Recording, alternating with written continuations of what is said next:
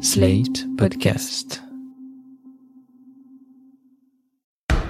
Il est ordonné, statué et décrété que Walter Macmillan sera exécuté par électrocution. C'est mon père, monsieur. Asseyez-vous, jeune homme. John, assieds-toi maintenant. Il a rien fait de mal. Monsieur le Président, un instant. Je ne vous le répéterai pas. Asseyez-vous. Pas si vous tuez mon père sans raison. Vous tuez ma famille, monsieur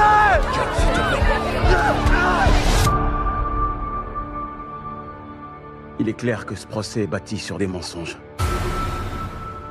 Quand on met un noir dans le couloir de la mort un an avant son procès, quand toute preuve attestant de son innocence est étouffée et que tous ceux qui essayent de dire la vérité sont menacés, ce n'est pas la justice.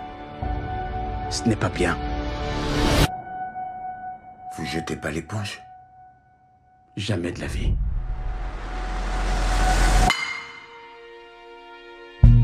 En 1988, Walter Macmillan, un ouvrier africain-américain, a été jugé coupable du meurtre d'une jeune femme blanche, Rhonda Morrison, et condamné à la peine de mort. Au début des années 90, il croise la route d'un jeune avocat, diplômé de Harvard, Brian Stevenson, défenseur des condamnés à tort et fraîchement installé dans l'Alabama. Leur histoire a un film, La Voix de la Justice, en salle le 29 janvier.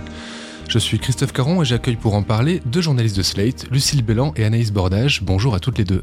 Bonjour. Alors vous avez vu La Voix de la Justice, ce film de Destin Daniel Cretton avec Michael B. Jordan, Jamie Foxx et Brie Larson. Anaïs, Lucille, pour commencer, je vous demanderai de résumer ou de décrire ce film en un seul mot. Lucille? Pour moi, c'est le mot émotion. C'est un film qui, on dit souvent cette expression, qui peut laisser personne indifférent, mais en réalité, ça brasse des sujets qui sont extrêmement forts, que ce soit le racisme, la peine de mort. C'est des sujets qui, malheureusement, encore dans certains coins, sont clivants. Il y a beaucoup de choses qui se passent au niveau du spectateur, c'est-à-dire qu'on est pris par des lames comme ça d'émotions qui peuvent être soit des larmes de rage, des larmes de colère ou des larmes d'impuissance. Il y a ce sentiment vraiment très fort, euh, sans arrêt dans le film, de combat contre quelque chose de profondément injuste. Et, euh, et je pense que ça, ça, ça touche vraiment tout le monde. Votre mot pour décrire euh, ce film? Euh, moi, j'aurais dit incarné parce que ce que je retiens vraiment du film, c'est les deux performances centrales de Michael B. Jordan qui joue l'avocat et Jamie Foxx qui joue donc euh, Walter Macmillan qui est condamné à mort. C'est vraiment deux acteurs euh, superbes, mais qui sont assez connus maintenant et on a l'habitude de les voir dans des, des gros projets. Et euh, Michael B. Jordan notamment, on l'a vu récemment dans Creed, dans euh, un film Marvel, Black Panther. Donc on le voit plutôt dans des performances assez euh, énervées, très charismatiques, très magnétiques. Et là, ce qui est incroyable, c'est que dans le film, il est très doux, euh, il est assez discret, c'est quelqu'un de très poli, qui veut pas déranger, et c'est un peu une performance à, à contre-emploi euh, pour lui. Donc j'ai été très impressionnée par la performance de Michael B. Jordan. Pour ma part, moi je retiendrai le mot instructif. On sait que le système judiciaire américain est injuste, on a beau le lire, on a beau l'entendre, le fait de voir comme ça un destin individuel, et je reprendrai votre mot Anaïs, euh, de l'incarner dans un cas particulier permet de mieux se rendre compte de la dureté, de la violence de ce système, de le sentir, et là je reprendrai votre mot euh, de le sentir un peu avec les tripes, et il y a clairement des moments où on est retourné par certaines scènes. Alors, je l'ai rapidement pitché au début de ce podcast. Ce film raconte donc l'histoire vraie de Brian Stevenson, l'avocat. Diplôme en poche, il quitte Harvard pour l'Alabama contre la vie de sa mère avec une idée en tête, c'est défendre ceux qui n'ont pas les moyens de se payer un avocat. Pour ça, il met en place une association, Equal Justice Initiative, et lors d'une visite en prison, il rencontre Walter Macmillan. Alors Walter Macmillan, on voit au début du film qu'il est arrêté, jugé, puis condamné à mort après une enquête pour le moins expéditive. On l'accuse d'avoir tué dans un pressing une jeune femme qui s'appelle Rhonda Morrison. Alors, on va pas trop en dire, même si on peut trouver, euh, en cherchant sur Wikipédia, euh, l'histoire de Walter Macmillan, mais pendant tout le film, Brian Stevenson va multiplier les enquêtes et les procédures pour blanchir Walter Macmillan. Anaïs, Lucille, que nous apprend le film sur le système judiciaire américain? Que c'est un système complexe avec plusieurs strates qui est aussi trusté par euh, des hommes blancs et que des gens qui n'ont pas euh, juste qui ne sont pas des hommes blancs de base donc en l'occurrence les enfants les personnes pauvres les personnes racisées les personnes handicapées sont lâchés dès la première strate du système. C'est-à-dire qu'ils n'ont même pas le droit à avoir un avocat qui va les rencontrer physiquement qui va parler avec eux plus de cinq minutes ou qui va leur proposer même une aide juridique basée sur leur cas précis. C'est-à-dire que c'est c'est raconté dans le film il y a plusieurs avocats. Les gens voient des avocats mais c'est des avocats qui n'ont pas le temps et qui euh, disent euh, un peu à brûle pour point, euh, plaider coupable, plaider non coupable, sans préciser aux gens que ça va leur apporter. J'apporte une petite précision justement sur les avocats qui sont commis d'office dans ce genre de cas. Ce ne sont pas toujours des pénalistes. Parfois, ça peut être l'avocat qui est dispo, qui est fiscaliste ou qui est spécialisé dans l'immobilier et qui se retrouve à défendre le cas d'une personne condamnée à mort et les enjeux sont autrement différents que des enjeux purement administratifs. Et donc, ça revient effectivement à ce que vous dites sur euh, le manque d'avocats pour ces personnes euh, poursuivies. Et dans le film, on parle principalement de racisme à travers le cas de Walter Macmillan, mais dans la carrière de Brian Stevenson, c'est quelqu'un qui s'est battu pour toutes les formes d'inégalité et de d'injustice dans le système judiciaire américain, et il a pu faire bouger les choses, en l'occurrence pour les enfants, euh, pour éviter euh, que les enfants soient euh, condamnés à des peines à vie et aient une possibilité de de, de s'amender, en l'occurrence, tout au long de leur de leur peine. Donc, enfin pour les gens qui étaient condamnés avant 18 ans, en l'occurrence. C'est quelqu'un qui s'est battu pour toutes ces formes d'injustice et qui montre à travers son travail, alors c'est bizarre parce que c'est une seule personne, mais aujourd'hui c'est une organisation euh, dans plusieurs États, qu'il faut réformer tout le système euh, judiciaire. Alors le nôtre n'est pas parfait non plus, mais euh, mais là on est sur une période où il fallait tout reprendre de la base. Lucille, vous l'avez dit, euh, on voit des condamnés à mort ou des condamnés tout court noirs face à un système judiciaire incarné par des blancs, le procureur, le shérif, le juge. Le film se passe en Alabama et ce n'est pas un hasard, c'est un État vu de France plutôt raciste. Euh, le racisme est très présent et très représenté dans ce film, Anaïs. Oui, bah en fait, euh, ça se passe en Alabama, c'est un État du Sud, donc on sent, même si ça se passe dans les années 80, que la tradition euh, de, la guerre civile, en fait, et de l'esclavage est encore très forte euh, dans cet État-là. Et si on est un homme noir euh, dans cet État, on part avec euh, très peu de chances de s'en sortir. Et euh, même en ayant une, conduite exemplaire, il se peut qu'on soit euh, condamné à tort parce que euh, l'État appartient euh, aux blancs, euh, en tout cas de leur point de vue, et que les noirs, euh, même si euh, l'État est déségrégué, euh, n'ont pas en fait euh, autant de droits que les blancs. Est-ce que le, la représentation du racisme tel qu'on le voit dans ce film est quelque chose d'assez récent dans le cinéma américain ou c'est une thématique qui a été euh, traitée depuis longtemps? Euh, c'est une thématique qui est traitée depuis longtemps, mais ce qui est récent, c'est que ce sont des cinéastes noirs qui s'en emparent. Par exemple, euh, ce film-là est pas mal comparé à, à La Ligne Verte, euh, qui parlait aussi des condamnés à mort. Mais de La Ligne Verte, on retient Tom Hanks, qui était un acteur blanc, par exemple. Là, ce qui est intéressant, c'est que on retiendra Jamie Foxx et Michael B. Jordan. Et puis, il y a par exemple Ava DuVernay, qui est une réalisatrice noire américaine, qui travaille énormément sur le sujet. Elle a réalisé Selma, qui parlait de Martin Luther King, et elle a réalisé aussi une mini-série euh, sur Netflix qui s'appelle Dans leur regard, et qui parle de quatre euh, jeunes, cinq jeunes euh, garçons qui ont été condamnés à tort après une affaire de viol. Donc c'est quelque chose qui est de plus en plus abordé dans la culture populaire, et ce que je trouve intéressant, c'est que maintenant, ce sont les personnes concernées qui produisent, qui incarnent et qui réalisent ces œuvres-là. Euh, Anaïs, vous parlez des réalisateurs et du réalisateur de ce film. Alors c'est euh, Destin Daniel Cretton qui est pas très connu en France. Est-ce que vous pouvez nous en dire un peu plus sur cet homme? C'est un réalisateur euh, qui est pas vraiment connu pour des gros projets. Un des premiers films qu'il a sorti qu'on a pu voir en France, euh, c'était States of Grace. Ça, c'était le titre français entre guillemets.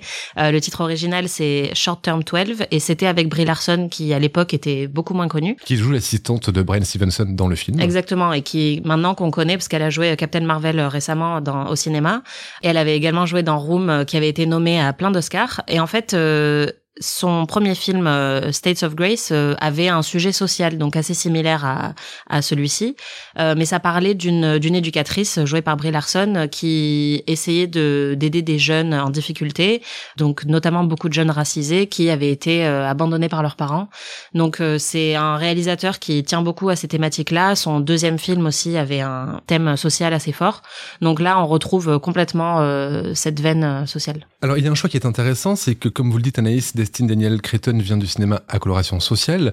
Les acteurs, eux, viennent d'un cinéma plus généraliste, disons de blockbuster. On les a vus dans des films de super-héros, certains dans des films Marvel. Est-ce que c'est un moyen d'attirer un public différent vers ce genre de film, Lucille? Alors c'est toujours le cas, mais euh, je voudrais faire une parenthèse sur le fait que les films Marvel auxquels ont participé les gens du film, donc en l'occurrence Brie Larson dans Captain Marvel et Michael B. Jordan dans Black Panther, ce sont des films qu'on ne peut pas qualifier de désengagés. C'est des films politiques en fait. On est sur du Marvel et en l'occurrence moi je suis intimement convaincu que la pop culture est politique quoi qu'il arrive. Euh, on est sur des films qui changent le monde petit à petit de, à leur manière, qui donnent de la représentation, en l'occurrence Black Panther à la communauté noire américaine et, euh, et Captain Marvel qui est une œuvre euh, qu'on peut qualifier de à son à son dans son sens féministe. Donc euh, c'est très cohérent dans leur carrière. C'est juste euh, une autre façon de faire les choses, mais c'est extrêmement cohérent pour ces acteurs de finir par faire ce film-là. Oui, ce qui est intéressant, c'est que Michael B. Jordan produit aussi le film. Donc, euh, effectivement, euh, il y a une raison, je pense, d'avoir demander à ces deux acteurs de participer. Déjà, Brie Larson, c'est un peu la muse de ce réalisateur puisqu'elle a participé à tous ses films. Et maintenant qu'elle est connue, elle peut ramener en fait euh, un gros budget avec elle. Donc, je pense que c'est important et je pense que c'est tout à son honneur de l'avoir fait parce qu'il faut préciser que son rôle dans le film est honnêtement pas très important alors que c'est une grosse tête d'affiche. Donc, euh, on sent qu'elle l'a vraiment fait pour euh, rendre service au réalisateur pour qu'il puisse faire ce film quoi. Et Michael B. Jordan, effectivement, on l'a vu récemment dans des gros projets, mais il faut pas oublier qu'à la base, c'était un petit garçon qui jouait dans The Wire, qui a aussi joué en tant que jeune homme dans Friday Night Lights, qui était aussi une série euh, plutôt à portée sociale, euh, et qui est devenu euh, plus célèbre au cinéma en jouant dans Fruit Valley Station de Ryan Coogler, qui est un film très politique sur la violence policière. Donc Michael B. Jordan, en fait, c'est aussi assez cohérent avec sa filmographie de le voir ici. Et maintenant qu'il produit, il veut mettre en avant certains projets, donc ça me paraît tout à fait normal qu'il soit dans ce film. Et je pense qu'effectivement, ça va ramener des foules d'avoir ces deux grosses têtes d'affiche Lucille, dans un article pour Slate, vous avez parlé de films nécessaires. Alors avant de nous dire en quoi ce film est nécessaire, je vous propose d'écouter ce que disait Simon Grivet, historien des États-Unis, Nicole Bacharan, politologue et elle aussi spécialiste des États-Unis, et Christiane Taubira, ancienne garde des Sceaux, à propos de l'impact des œuvres sur les mentalités. C'était le 20 janvier, lors d'une avant-première au MK de Bibliothèque à Paris l'importance de cette représentation culturelle elle est fondamentale pour faire changer le débat. Et donc quand vous avez Ava DuVernay qui euh, euh, fait ce documentaire euh, remarquable, 13, sur la discrimination, effectivement, quand vous avez ce film, quand vous avez des séries, quand en France, enfin, on va commencer à, à avoir des films comme Les Misérables, qui parlent de la police, qui parlent des violences policières, il faut espérer que ça fasse effectivement évoluer les consciences des citoyens. Donc c'est très très important.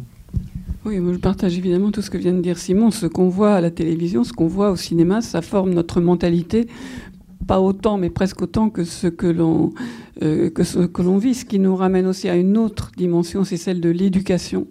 Parce qu'effectivement, peut-être que nos travaux ne parviennent pas partout, soyons réalistes.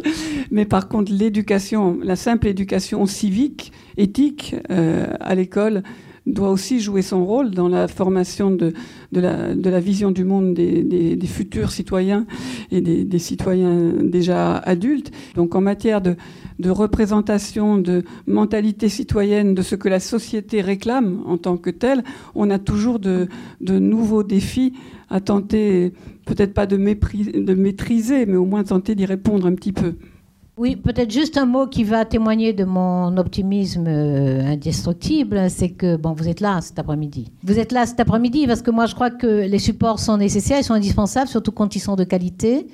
Euh, que ce soit des documentaires, que ce soit des films de fiction, ça c'est une fiction documentaire. Ben bon, ce sont des histoires vraies qui nous sont présentées, mais c'est très bien fait. Il y a à la fois de l'esthétique et, et, du véridique et, de l'efficace, et c'est très efficace.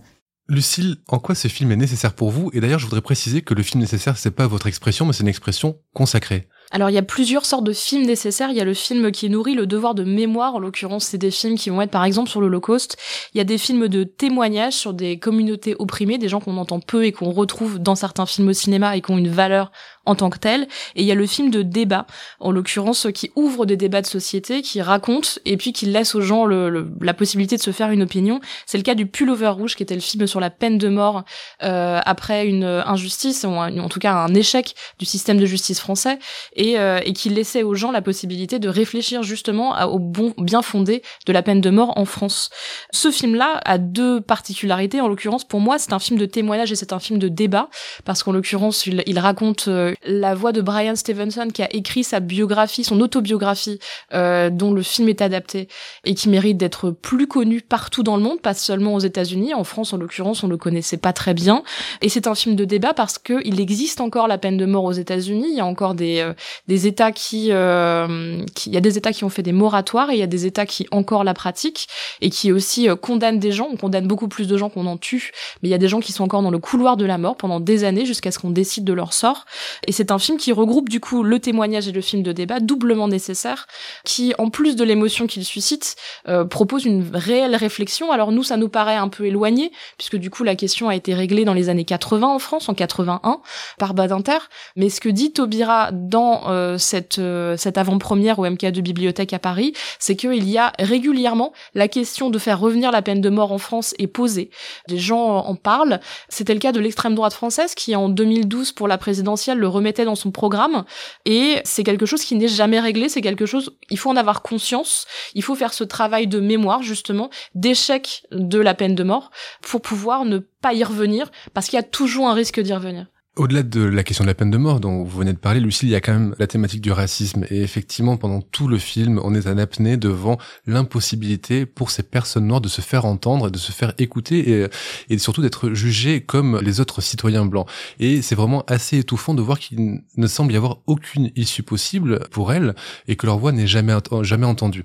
Et ça, en France, ce sont des sujets qui sont pas vraiment trop traités au cinéma, qui sont pas trop traités dans la pop culture ou dans les séries.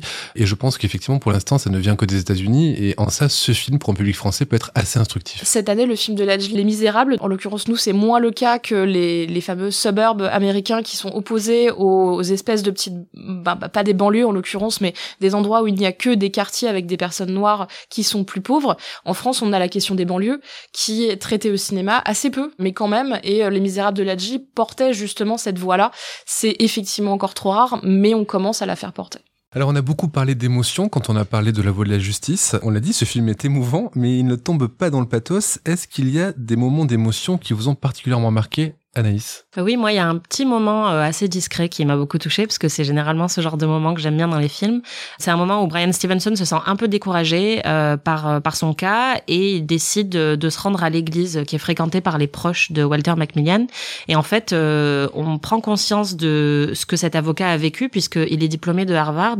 Donc, on comprend qu'il a l'habitude d'évoluer dans un milieu plutôt blanc et qu'il a été presque déconnecté de sa propre culture et qu'en fait, il se retrouve dans cette église fréquentée par des Noirs américain et il les écoute chanter et on voit un peu sur son visage qu'il se sent chez lui en fait et, il est un peu bouleversé par ce qu'il est en train de voir et c'est un petit moment qu'ils n'avaient pas besoin de mettre dans le, dans le montage final mais qu'ils ont mis et qui à mon avis est très important parce qu'il raconte beaucoup de choses euh, sans, sans dialogue.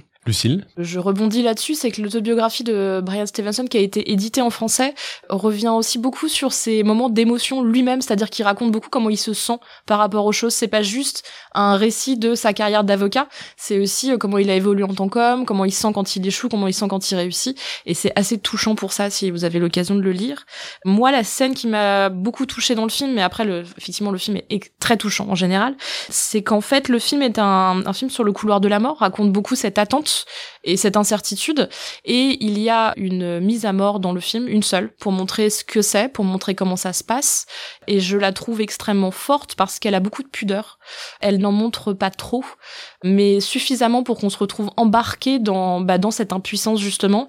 Et arrive une délivrance de l'émotion, parce que la scène se construit lentement, une délivrance de l'émotion au moment où tous les, autres prisonniers commencent à taper sur leurs barreaux en signe de soutien, de présence, ce qui est entendu par le, par le prisonnier qui, qui va mourir.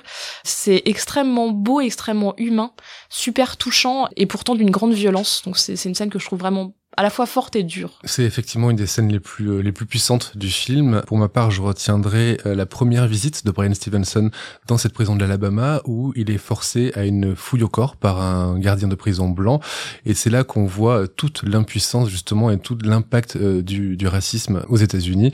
On se dit que ça va être très compliqué pour lui tout au long de sa carrière.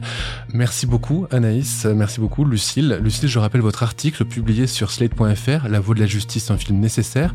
Le lien se trouve dans la description de ce podcast. Rendez-vous la semaine prochaine sur slate.fr ou sur votre application de podcast préférée pour la suite de notre série consacrée au film de Destin Daniel Cretton avec des interventions de Simon Grivet, Nicole Bacharan et Christiane Taubira, ancienne garde des Sceaux. La Voix de la Justice est actuellement en salle et on ne peut que vous conseiller d'aller le voir. Merci à vous deux.